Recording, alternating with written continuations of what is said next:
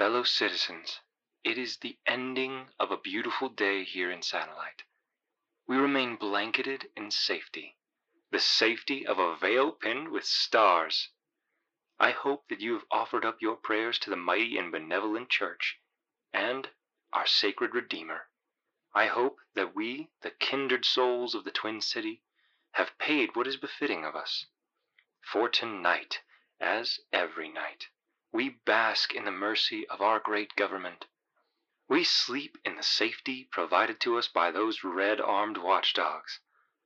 We rotate, we spin, we are drawn toward and propelled away from the heart of our homeland as we descend, finally, into sleep. So, my brothers and sisters, may we all find the medium between the shepherds and the watchdogs. May we balance ourselves between our great society and those that cast themselves from citizenhood to lie lonely on the fringes. Perhaps most importantly, may we bask in the glory of satellite. Bullshit. First, the church is only benevolent when it suits them.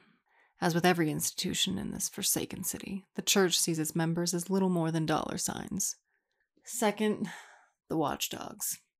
While less corrupt than most of Satellite, they are little more than half wild dogs loose in the streets. Sure, they protect the citizens of Satellite from the government and the mega corporations, but as far as I can tell, the watchdog program is too little too late. After all, how can you expect 10 sheepdogs to guard a herd of several million sheep, especially when half the time they're fighting the WASP police force in addition to the Senate's corruption? Don't let Jay Murphy's honeyed words get to you. There is no balance.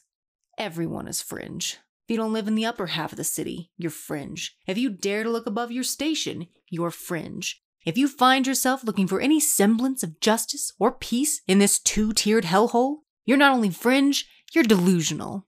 You know what's pretty easy to do to fringe? Cut it off.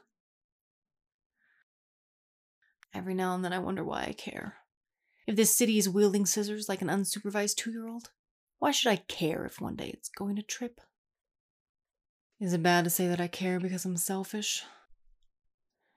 This city may be the split city of the damned, but there's still tobacco, coffee, and whiskey.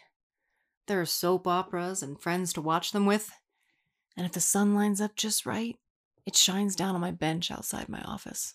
And I can sit and feel its warmth on my face. And when it doesn't, which is most of the time, the neon lights paint bold brushstrokes in the darkness of the city. Almost like a world where an artist just imagined what life would be like if only the boldest of colors existed. It's not hard to convince myself that these are the things that make this fight worth it. Because they are. This is a city that thrives on the flesh of those that walk its streets. So maybe you just have to grab a knife, carve out your own piece, and fight for it. Hart Private Investigation. Jack speaking.